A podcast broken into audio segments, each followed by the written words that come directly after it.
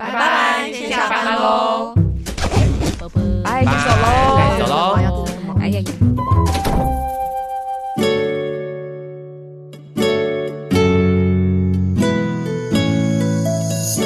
觉得刚才云婷就是在讨论到家的时候，其实也会有一点紧张。嗯、呃，其实街上的哥姐们，他们，我觉得我自己在那个参与的过程里面，其实以前在取材的过程，干你老师嘞，靠背啊！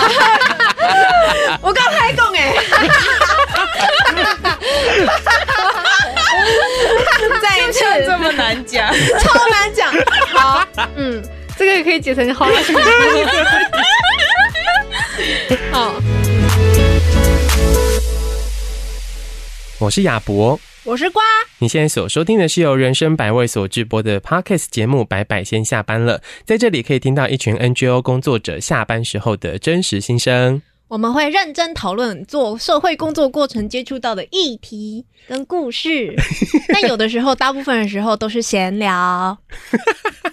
为什么要笑呢？因为听起来真的有够不顺的。今天为什么是瓜主持？因为没有人了。确定呢？因为没有人了。是这个原因吗？其实是因为我们云婷呢，今天是一个。特殊的身份，嗯，来到我们的现场，对，嗯，所以呢，我就只好 代父出征，代父出征的上战场啦。是个。今天是我第一次主持啊，哈哈。然后总之呢，好好所以今天一起在节目聊天的有，我是云婷，我是怡萱，并不是没有人，原班人马都在录音室里面。对，那明明其实大家都在啊，为什么云婷今天不主持呢？最近在忙些什么啊？最近。在忙一个展览，哈，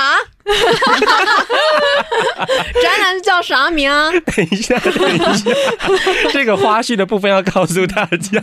刚刚呢，有人在录音的时候说，不要那么快就切入主题。为了这件事情，我们重录了一次。结果展览开始了，对呀、啊，这个还是硬生生切入主题啊？怎么回事啊？怎么回事？嗯。嗯所以最近在忙忙一个展览，展览的名字叫做写写字。那可以介绍一下口莫辩。写写写写字是什么？写写字是一个嗯，百威从二零一八年的时候就在执行的一个专案，这样子带着哥姐一起来写字。我这样大家应该听得懂，对不对？带着街上的大哥 大姐，你说把它装在我的包包里面，带着他一起去写字，应该理解力不会这么差，应该是听得懂啦。怎么会想要做这件事？你问的是一个好问题。它的缘起到底是什么？我还真不知道哎。哦，嗯，就是写写字工作坊，就是我刚还要去跟猪考古了一下，这样。子，我很怕我的记忆有错乱，这样，因为是从二零一八年开始的，可是毕竟也距今可能五快六年之类的，嗯，写写字工作坊其实一开始它是受到了移民工文学奖的启发，就看到就是，嗯，就是。是不是不习惯当来宾啊？欢迎当来宾要讲更多话。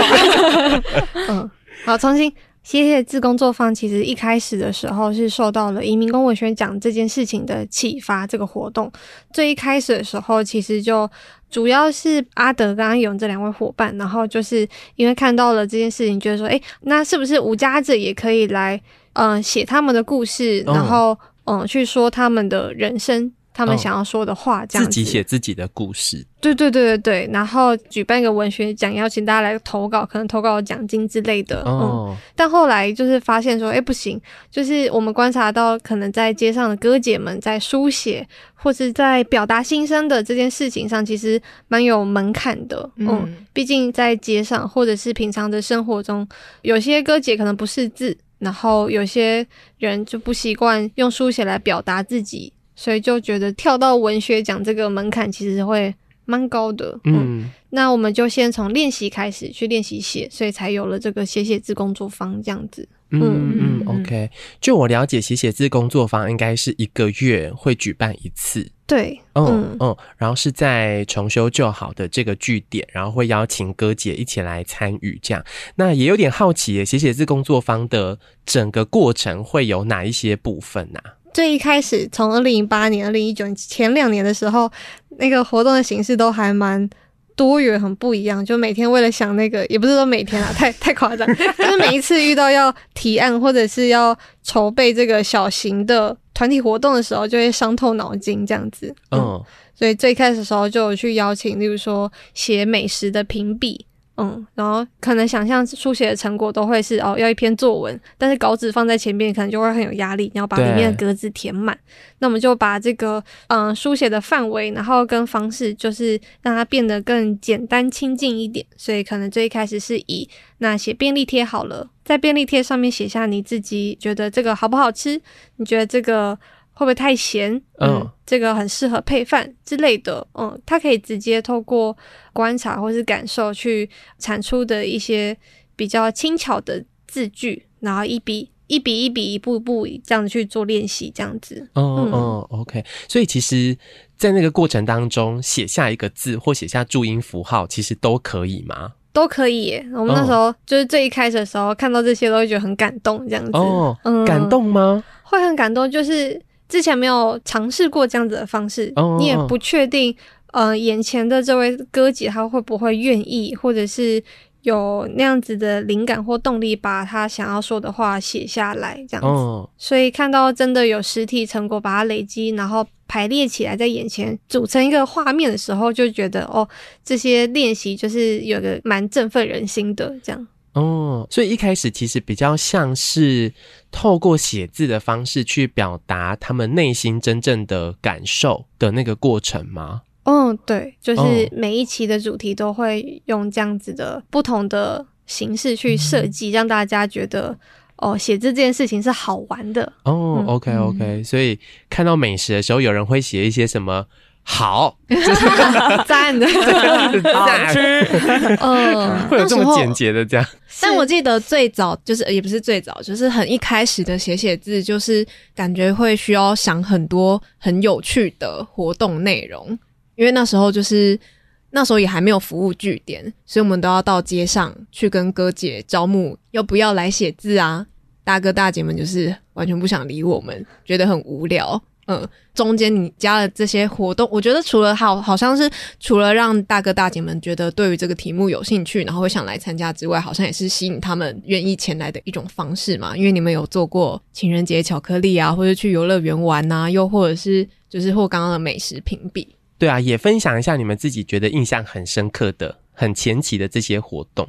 我记得最一开始的时候。就是大家听到要写字，然后就会想说啊，是不是要上课？会不会很有压力？或者是哦，他们那时候会叫我们老师，对对对就觉得自己要被改错字什么的，然后就会很紧张，所以才会想说，就是一开始要让大家觉得这是一件有兴趣的事情，然后要让他们可以愿意从车站或公园移动到我们办活动的地方，嗯、然后就会可能买一些点心贿赂大家，真的，嗯、呃，或者是就是会跟大家说，哦，那我们可能之后要出去玩。我印象很深刻。是有一次我们做那个旅游书，有点像写那个行程书，然后我们最后。会投票说哪一个人写的行程最赞，然后我们就真的去玩那个行程，这样、哦、就好像那天有四五组人，然后就大家分头写完之后，最后投票出来是那个儿童新乐园，然后我们就在下一个月带着大家一起去儿童新乐园玩，哦，像个幼稚园老师一样。带大家搭捷运、户外教学，对对对对对，哦、那有买一些零食给大家。嗯，哦，有趣有趣，对对对，哦，那云婷呢？你有印象深刻的活动吗？嗯，我印象深刻的活动有有两个，我觉得很值得跟大家来分享的。一个是在白色情人节的时候，我们做那个巧克力锅，然后就是整个活动场地一半就是在做巧克力锅，然后一半的人在写卡片，就想说哦，在那个节庆的氛围底下，就是一个可能要传达爱意或是情感的日子，我们就想说，是不是可以在那一天，我们改成表达感谢。那感谢对象不限，因为可能大家的生命的，嗯、想要对话的对象都蛮不一样的，所以我们就是做很像一个家政课，嗯，然后就大家就是串水果啊，跟串那个棉花糖，然后在巧克力锅里面融化的巧克力锅里面搅搅搅，然后装起来，然后就想说把那个装好的这个棉花巧克力，就是跟你写下感谢的这个卡片送给对方这样子，嗯，嗯，然后大家自己吃掉了吗？吃掉了。去逛逛那个好吃好吃，一边沾一边吃。对，我觉得你你说没有送出去是自己吃掉了吗？有些人可能有送，但是送的这个比例不是很高，这样子，大家就哦，我最感谢我自己。但是大家就是可能大家在初期的时候写字还不是这么的嗯、呃、流畅跟顺利的时候，都会旁边搭配一个小帮手在帮忙写。嗯，嗯，在一边写的过程里面就会聊到说哦，你为什么会特别想要写这些？呃，为什么想要对这个人说话？为什么要写下这些字句？这样子去聊，嗯，然后就会发现说哦，对，其实大家在生命经验里面去，虽然很难说出口，但是在这些日子里面，透过卡片。好像就能够把这份心意，就是好好的记录保存下来，然后也有机会送到对方手中，这样子。嗯，嗯对耶，其实好像平常如果没有刻意要去做这件事情的时候，好像很少有机会真的跑到对方面前，然后就跟他说一堆很感谢他之类的话，哦、也会有点尴尬吧。嗯哦。所以可能透过节日啊，或者是透过这个活动，好像也可以让这些无家者大哥姐好好的表达自己内心的感受之外，好像也有一些抒发的管道等等的。但刚刚提到了那个写字的过程当中，我好像也能够去感受那件事情，就是。其实提到写字，好像是一件蛮有压力的事。对我来说，蛮有压力，是因为其实很容易就直接的回想起以前在国高中的时候，就是要被注视的那种阶段，或者是写字会被纠正啊，写的好看不好看等等之类的，然后就会有一些些压力。所以有点好奇耶，那大哥姐他们应该也感受到蛮多这种压力的吧？蛮多人一开始来的时候，其实不太愿意写字，就是。嗯，有的人是他其实真的就可能国小的时候没有读太多书，或者是很很识字这样，嗯，所以他可能连动笔要写什么都不太知道。但就是因为我们还是会蛮希望是哥姐可以自己亲手把字写下来的，oh. 所以我们就会开始各种哄啊，各种骗，那不然就是啊，那我写你想要练哪个字，我写给你，你用抄的这样，然后在旁边有个超大字报，然后写个手掌大的字，然后给他就是可以描这样子，嗯、oh. 嗯，然后也才慢慢去聊说，诶，为什么他可能以前认识的字不多，或者是他动笔的机会比较少之类的。哦，所以在这个过程当中，好像也可以认识哥姐。嗯嗯哦，我觉得蛮多在那个写写字的，就是可能借由某个题目，然后就是大家会分享一些过往生命的经验或者是故事，然后才会了解某一个某一个面向的他，还蛮有趣的。然后就是好多年下来就是这样拼拼凑凑，就会更了解这个人不同的时刻或者是不同的经验。嗯，所以从最一开始写写字，其实是在分享很多的感受，然后慢慢的到，比如说会透过一些活动的方式，然后吸引大家一起来做这种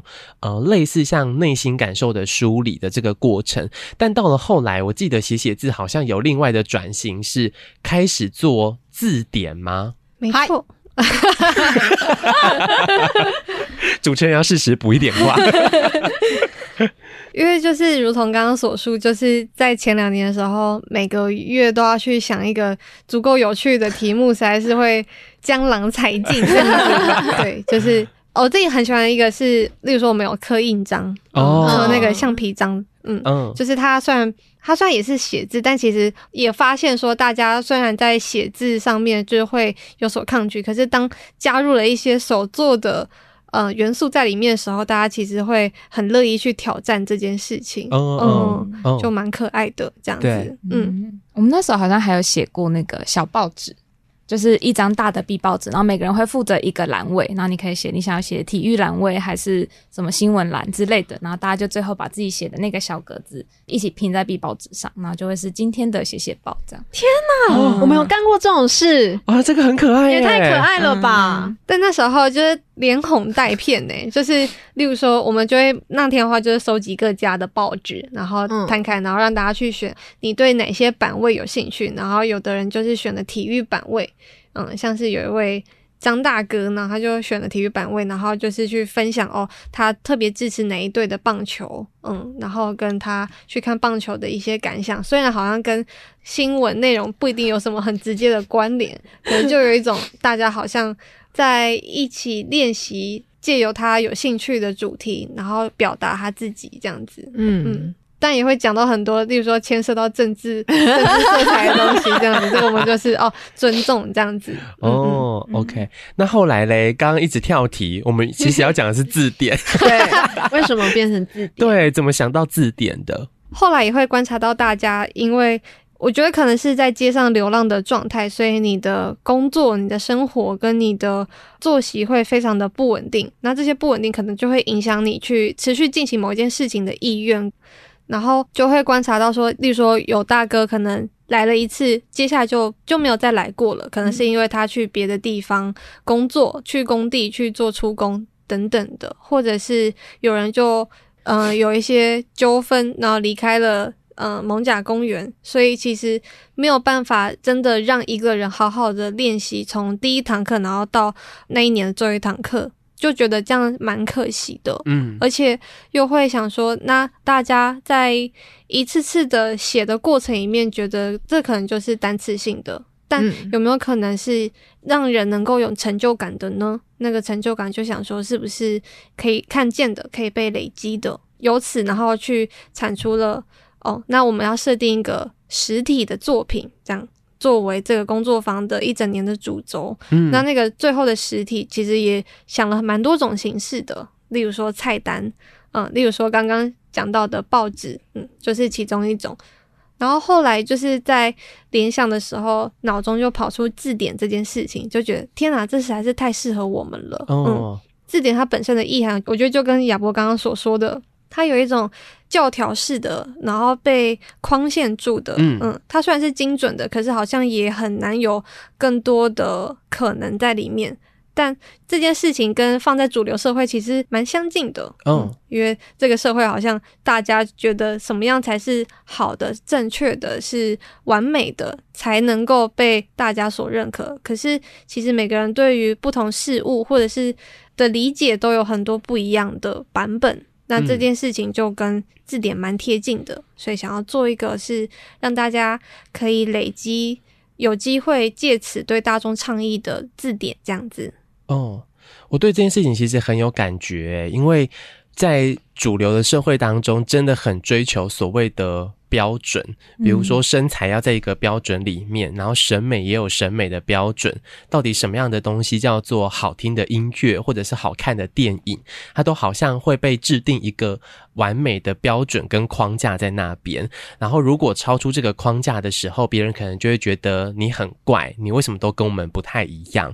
那其实好像给某一件事情定义，我自己的感觉是，其实在对于给一个字定义的这个过程当中，它好像也。是在我给你一个标准，然后我给你一个设定，就是那你代表的意义是什么？可是我觉得写写字更奇妙的一件事情，就是它好像回到了每一个人的身上，每一个人都可以给这个字不同的定义，然后那个定义是。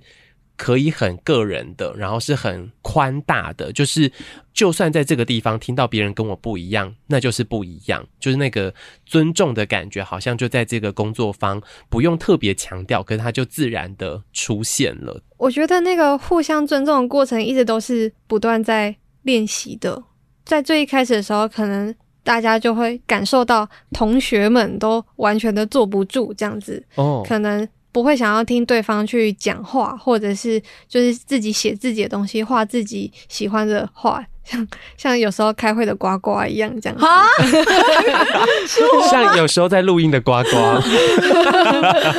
之前有几次啊，太热了，直接站起来在录音室走来走去，穿裙子。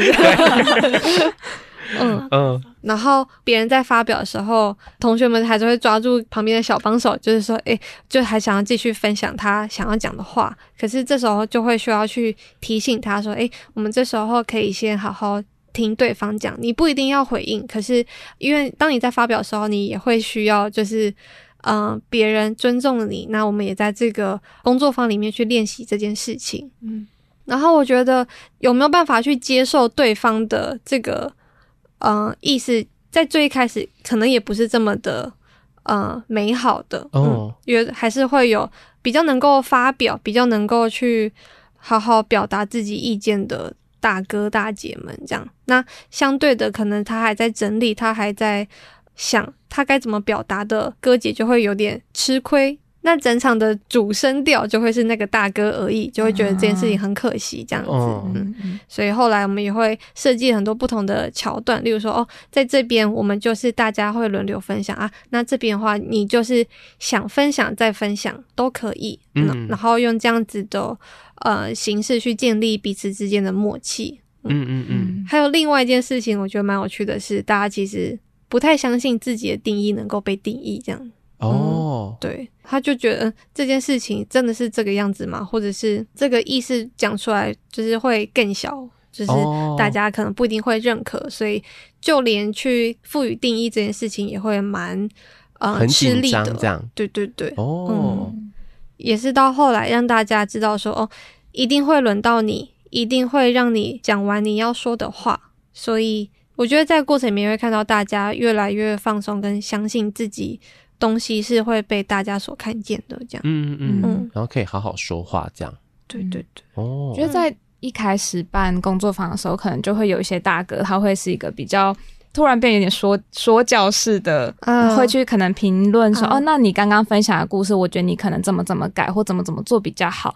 然后，但这个时候就是，嗯，云婷或者是小帮手可能就会跳出来说，哎，我们不需要去否定别人的经验或者是他的看法，这就是他的想法这样子。然后我们可以就是大家都把自己的想法抛出来，然后你可以保有你自己的，那你不一定要完全认同其他人的，但他们同时存在在这里这样。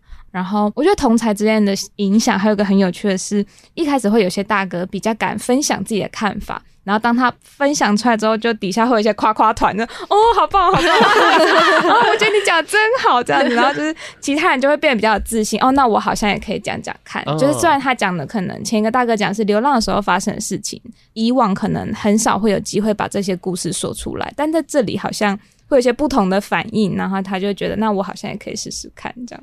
哦，嗯，那个夸夸团蛮好笑的，就是 我们一开始在找小帮手的时候，都要先嗯确认好我们当天的任务，对，嗯，给予正向的回馈这样子。哦，嗯，所以那个夸夸团是小帮手们。对对对对，在最开始是小帮手，但到后来就是很偶尔、很几次，很像那种魔幻时刻的时候，会出现哥姐之间彼此回应的时刻。嗯、哦，我觉得蛮有趣的是，有一次也是张大哥，然后在分享他最近身体的病痛，嗯，他就非常不舒服，要开刀，要看医生，然后也很担心自己会不会好起来之类的。然后讲完这一段之后，就是另外一位阿春姐拿起了她的护身符，然后就是给对方这样子。嗯，虽然张大哥是基督徒的，但是那个张大哥有接受吗？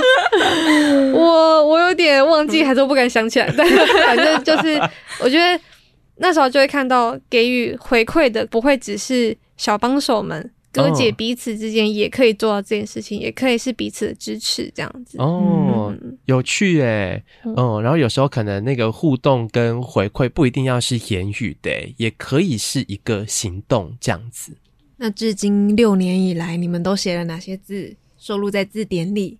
其实，在设定上面有希望，其实是能够和流浪的生活有关的，嗯，嗯。就会包含说，嗯，台北车站。或者是行李、睡眠等等，就是我们觉得几个可能在流浪生活里面会占蛮大比例的事物这样子。但如果一直讨论流浪生活，其实也会觉得有一点沉闷或无趣吧，所以也会加入一些可能大家比较会有话题或是共通性的词语进去。嗯，例如说消遣啊、信仰啊。也会去讨论说，嗯、有没有不好的习惯，或是对于大人这个这件事情是怎么看待跟定义的，这样子。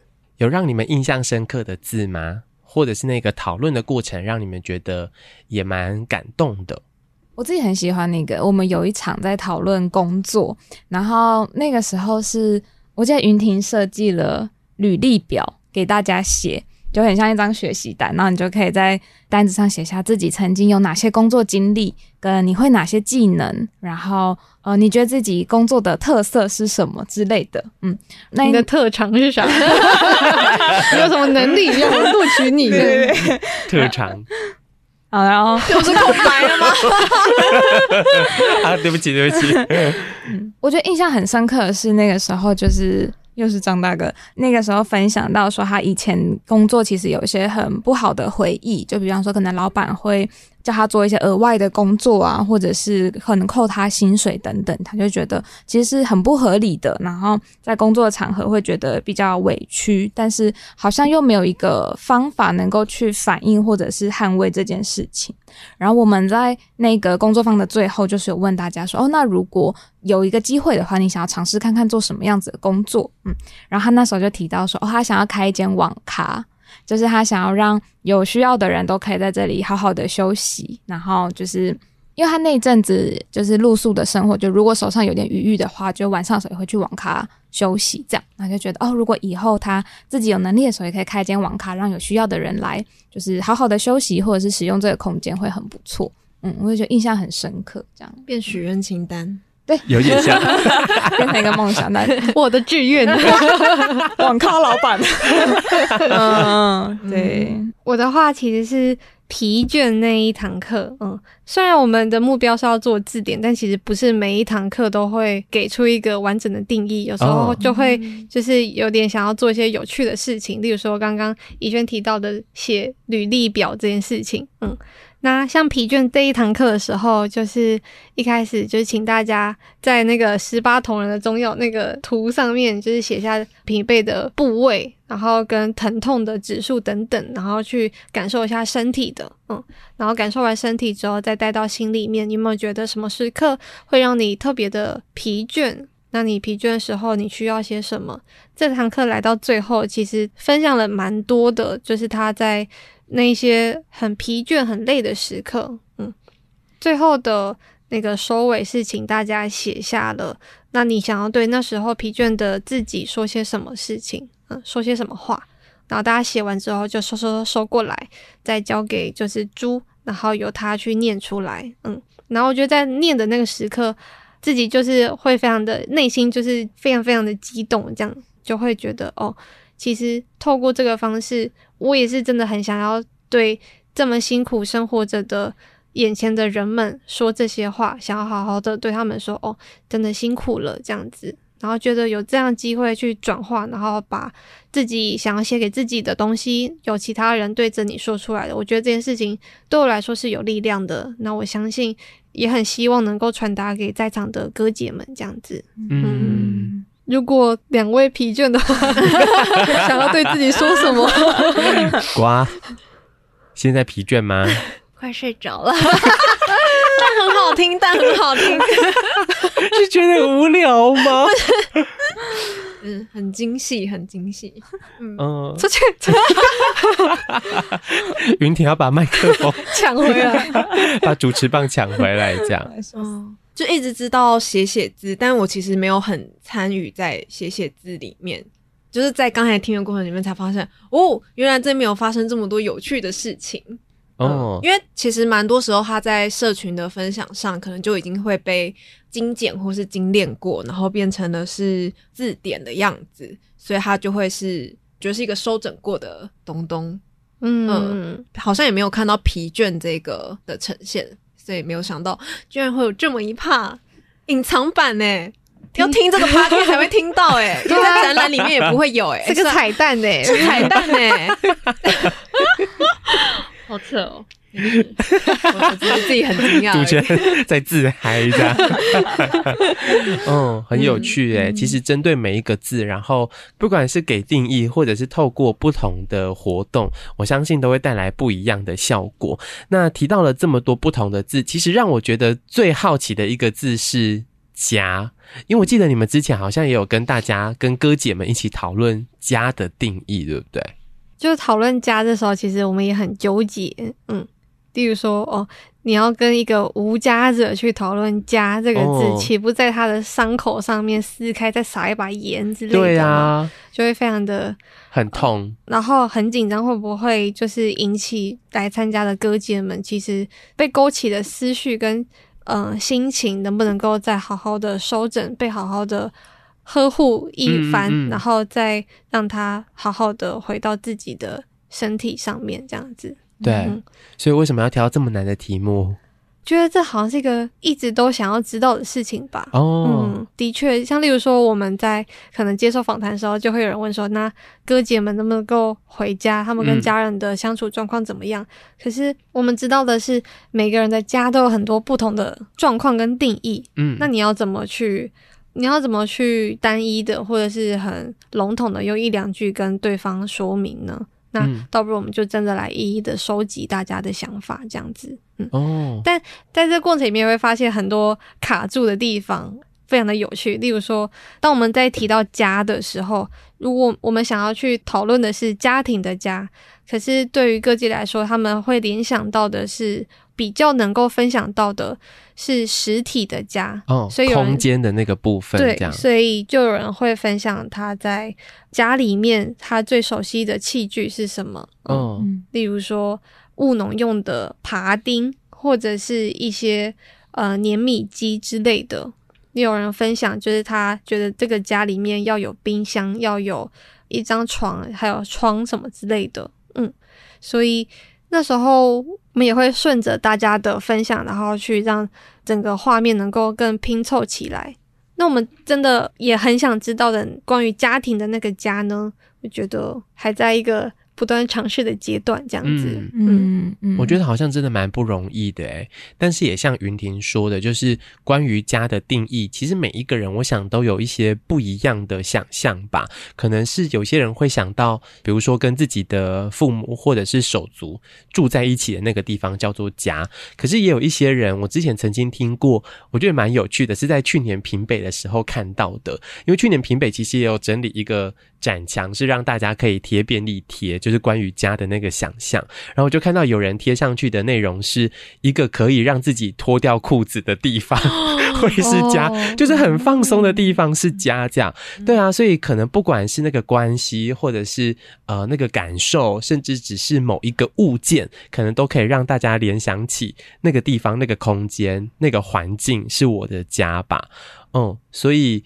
我觉得这个就是写写字好玩的地方，这就是字本身好玩的地方。对，哦，每个人可以给他一些不同的定义，嗯，然后不能说你错，这样。对啊，因为的确也真的没有什么错。嗯，哦，没错，就是前面云婷有讲到，就是其实在讨论家，或是讨论一些可能对于无家哥姐们比较敏感，就是会触及到他们过往伤痛经验的一些字词。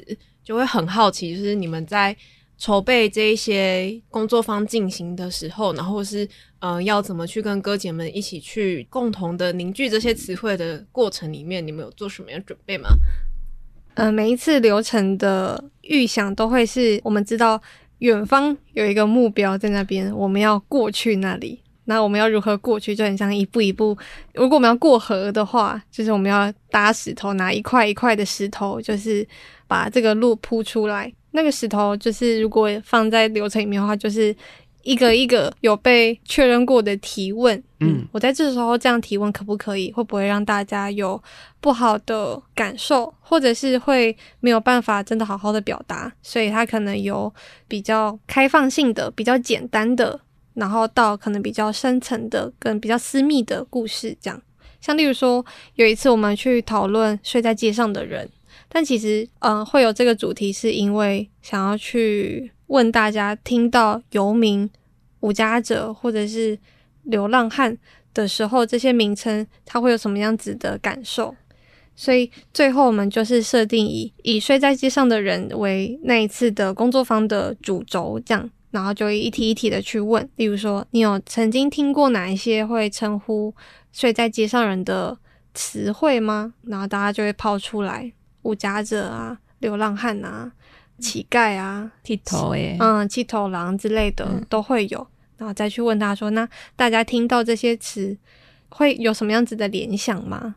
然后我觉得我们在那次因为知道这件事情特别的敏感，然后所以我们特别小心的是。虽然很难保证，就是不去触碰到个人的经历或是负面的联想，但我们的引导或者是提问的字句都是他有没有听过对其他人的话，嗯、或或对其他人的称呼，嗯嗯，然后就是把这个词语对应的目标，就是往其他人身上带走，这样。哦，然后不是对着他这样子。虽然可能很多人还是会去联想到自己，但我想象在那个过程里面造成的伤害不会这么的直接，我们也比较能够去一再的一直拉起大家，不要被这个词语的力量给冲走。的感觉，嗯、我们很像在一个海里面漂浮，然后大家都手拉着手，然后围成一个圈，然后我们就好好一起来讨论这些词对于人、对于自己，或者是自己听到这些称呼的时候，会有怎么样子的感想？我觉得其实蛮不容易的诶。刚在提到那个要怎么去提问，不会让大家受伤的这件事情，就让我想到我自己在工作中的经验。有一次，我也是在跟某一个心理师。嗯呃，聊天的过程当中，他就有跟我提到，其实语言或者是字词，真的会带着好多的情绪，跟背后其实隐含着很多的力量。比如说，我们在跟对方对话的时候，当你的提问是“为什么你要做这个选择”，这个问法其实背后可能带着的是指责。但如果你换另一个问法是，嗯是什么原因让你做了这个选择？它就变得比较像是好奇，跟我想知道为什么。嗯嗯，它其实那个感受上就会很大很大的不同，欸。哎，嗯哦，点头如捣蒜，我也这么觉得。不给我点回应吗？嗯，我觉得好像除了每一堂课，其实就会很。仔细的安排那个流程，跟就是我们该怎么开启这个话题，然后可能开启的话题之后，会让大家先不同的歌姐可以抛出自己对这个字词的一些粗略的看法。然后其实就会有点像抛砖引玉，这样大家就会越来越多不同的画面跟想象，才会慢慢把它收拢到说，诶，那变成一对一的小团体聊聊。那你提到这个字的时候，你会想到什么样子的经验吗？以前有什么类似的故事吗？你愿不愿意跟我们分享？这样，然后才会去让大家根据这个主题比较细的去回应跟梳理自己的生命故事，这样，嗯嗯，然后。除了在这个流程的安排上之外，就是因为一个月一次，所以我们其实也会尽量让那个难易度是交错的。哦，对对对，就比方说，哦，这个月可能我们讨论了比较严肃的主题，那我们下个月就会轻松一点，这样子就不会让大家觉得说这个事情好像一直都很有压力，或者是来这里就要绞尽脑汁啊，剖析自己啊之类的。我就改为捏黏土，画画啊，玩游戏一样。对对对对，就会让他有一些趣味性或是变化，这样。嗯哦，哎、欸，但刚刚提到那个在写字的过程当中，可能会勾起大家的某一些情绪嘛？那有那一种真的大家被挑起情绪之后，直接离开现场的那种画面出现过吗？有哎、有吗？嗯，那一场是我们要讨论信仰。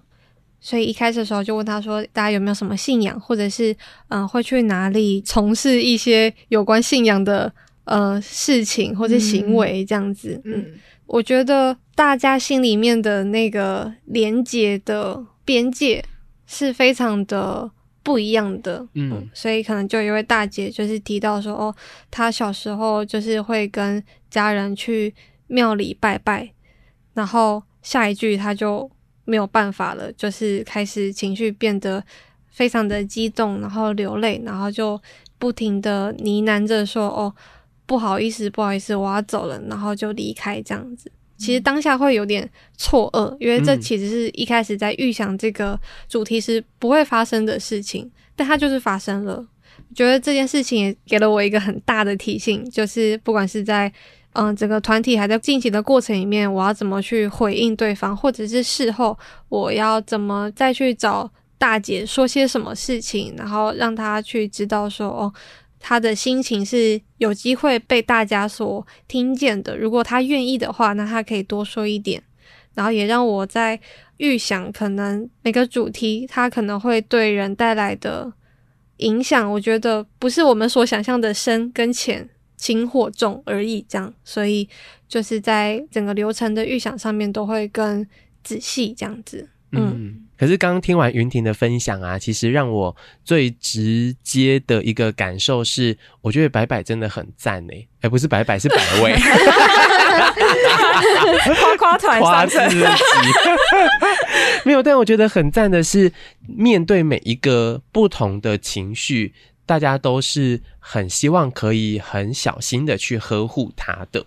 嗯，然后我觉得那个那个出发点好像也是，其实对我自己来说也是，不管我讲出的每一句话或者是每一个感受，我也很希望可以被大家好好的呵护着。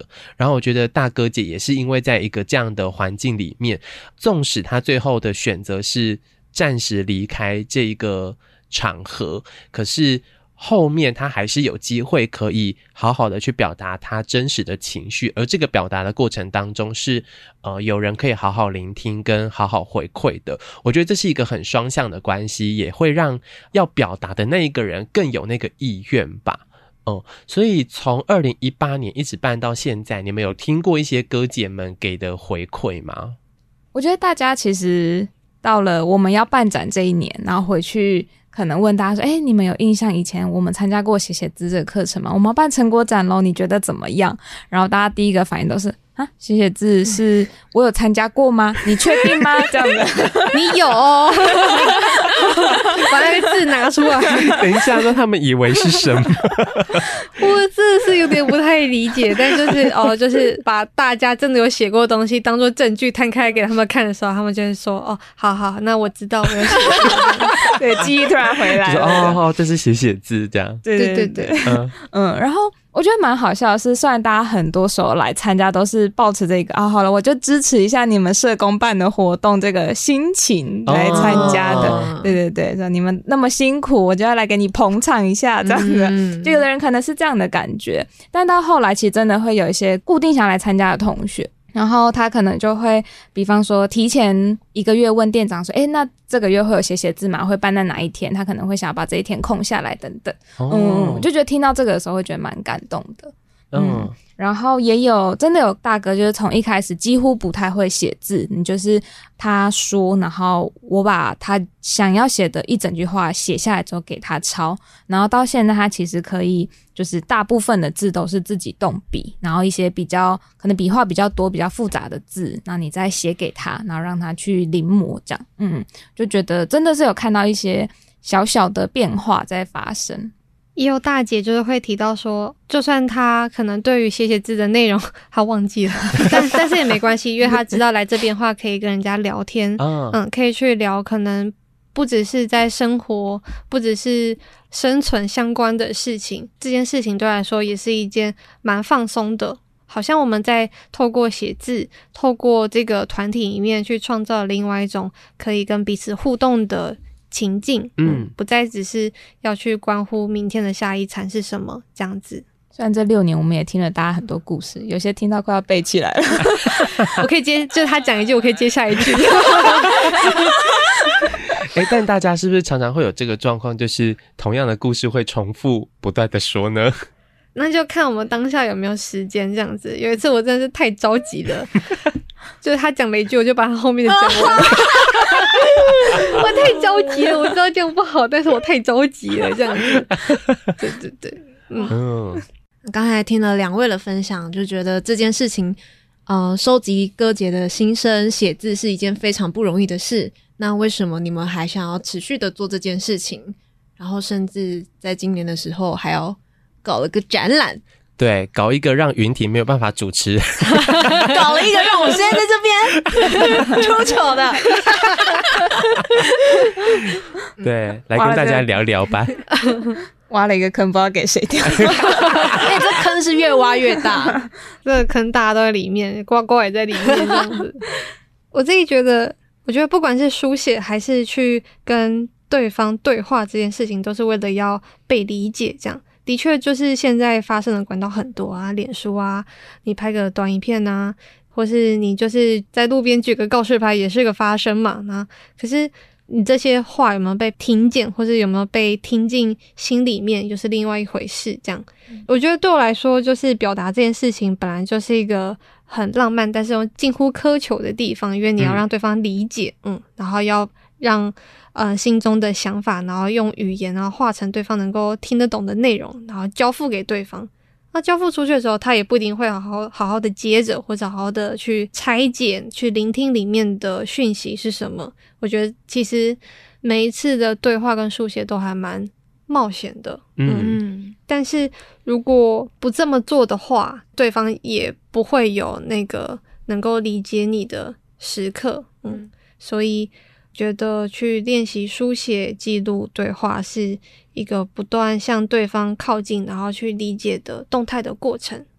所以书写这件事情，觉得在我觉得在倡议上面是非常重要的一件事情，因为无家者本身就是一个被排除、被边缘化的群体，所以他们的心声或者他们的立场发生的各种事件，可能就不会被在乎。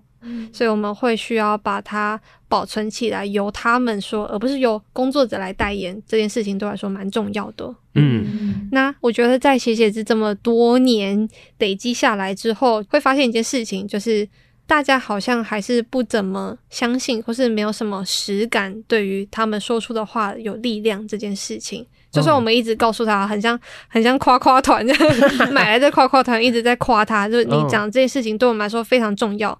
那实体上面有没有办法让大家的生活，或者是让大家的处境获得改善，或是更多的回馈？我觉得实体的展览是一件重要的媒介，这样子，嗯，嗯，可以真的让人进入到那个我们所堆叠起来的情境里面，然后去好好的、细细的去感受、去理解哥姐们所写的文字。我相信就是。